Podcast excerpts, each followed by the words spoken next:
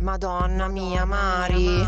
Allora, questa è una domanda molto interessante. Minchia, Mari. Buonasera Mary. Ciao cucciolotta. Ah, bella di donna. Ciao, ah, ok, ho capito. Ovviamente innamorata che stile di te. Ammazza, buongiorno principessa. 2023. Diamo per scontato molte cose e ci stupiamo poi quando accade qualcosa che non avremmo previsto. Ma seriamente? Pandemia, guerre, rincari, politica sottosopra, sempre meno diritti e sempre più doveri. E davvero, quando si tratta di qualcosa che riguarda la nostra vita, non siamo preparati? Sarà che nel mio lavoro devo sempre guardare il caso peggiore e gli errori. Che se tutto va bene, c'è qualcosa che sicuramente non va. Sono una problem solver facilmente rinominabile in gestore dei paduli o come direbbero alcuni manager, grandi opportunità di crescita. Però non so voi, ma io vivo la mia vita lavorativa per certi versi in maniera opposta a quella personale. E quindi mi autoprovoco quando vi chiedo come mai non siamo preparati quando qualcosa impatta la nostra vita. Non lo so neanche io. Nel mio contratto di lavoro c'è scritto che devo lavorare da lunedì al venerdì, orario 9-18, con una tolleranza su orario di ingresso e uscita purché si rispettino le 8 ore più una di mensa. Ok, facile, lo faccio. C'è scritto anche che devo gestire roba, rispettare scadenze, interfacciarmi con Tizio, Caio, Sempronio. Ok, meno facile, lo faccio. Non ci sono scritte molte cose, neanche tra le righe, neanche in piccolissimo, ma vabbè, è lavoro, ho un certo ruolo, eh, quindi non è facile per niente, però ok, lo faccio. Ma allora perché non riesco ad andare in palestra tre volte a settimana? Perché non riesco a lavarmi i denti appena ho finito di cenare e irrimediabilmente mi sveglio ad un certo punto e con una convulsione mi catapulto nel lavandino? Perché dico sempre stasera chiamo la nonna e poi non lo faccio? Perché ceno con le cose del congelatore quando ho un supermercato attaccato a casa che è sempre aperto? Mi ritrovo a mandare audio alle persone tra un impegno e l'altro. Poi arrivo a fine giornata e penso, anche oggi non ho combinato niente.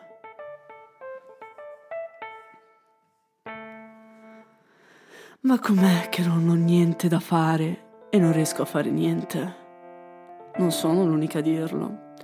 Quando ero piccola pensavo che essere simile a qualcuno significasse avere in comune cose tipo la passione per i Beyblade o per il gelato al pistacchio, ma poi crescendo ho capito che forse qualcuno è simile a me quando condivide la mia stessa ansia sociale, l'amore per il prosecco, oppure, come in questo caso, la mania di fare, fare fare, riempirsi di cose da fare capirsi nei propri disagi mentali. Ciao amici.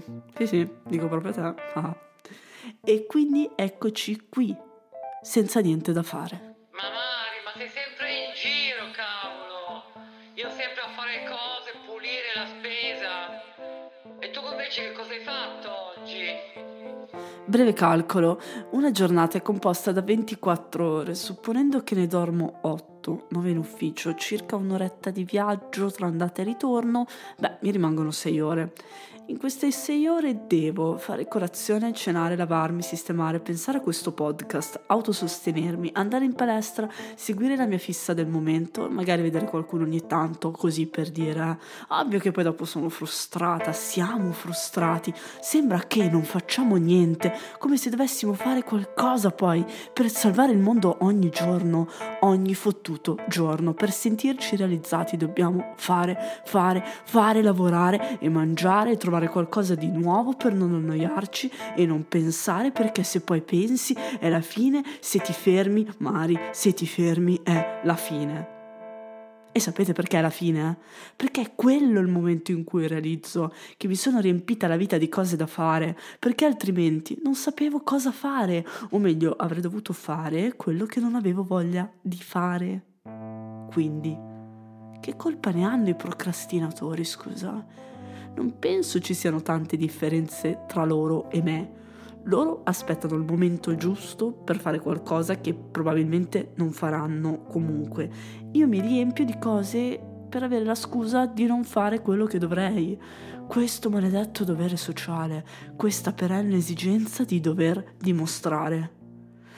parlo al presente, anche se mi riferisco ad una me dell'imperfetto. Diciamo che avere consapevolezza del fatto che a volte è meglio svuotare che riempire, che è meglio rallentare invece di spingersi al limite, capire cosa significhi davvero vivere nel momento presente. Oh, raga, è tanta roba, ma soprattutto è tanta roba riuscirci, oh, e non colpevolizzarsi ogni volta che non ci si riesce. E quindi sì, mamma, sono sempre in giro, ok? Ui, brigante, ma sei sempre in giro? Ma perché sono sempre in giro? E non mi rispondere fai bene, perché no, non faccio bene. Mari, comunque fai bene a essere sempre in giro, brava.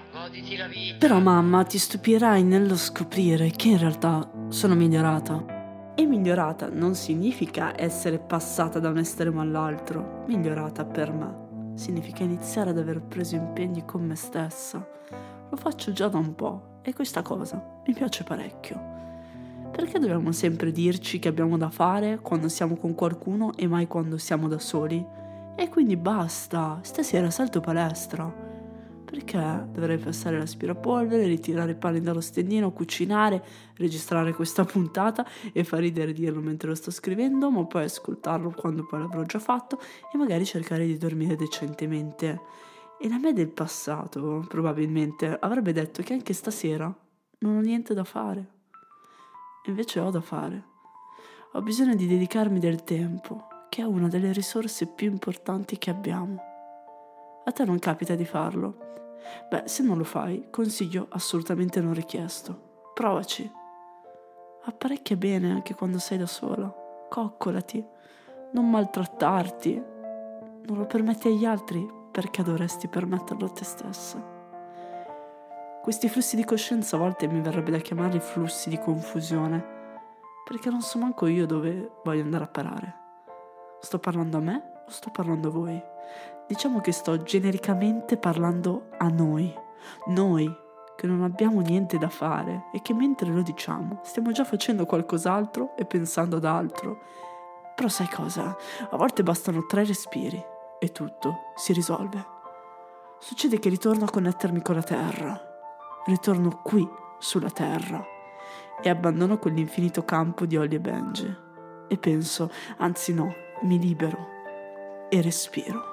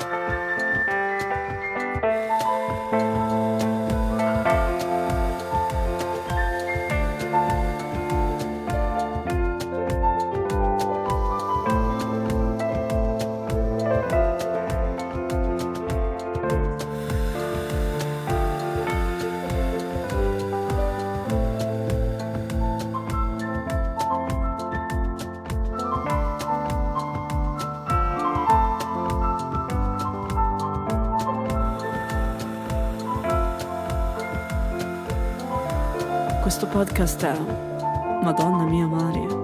E Mari sono io, una persona tra i qualunque che ha qualcosa da dire.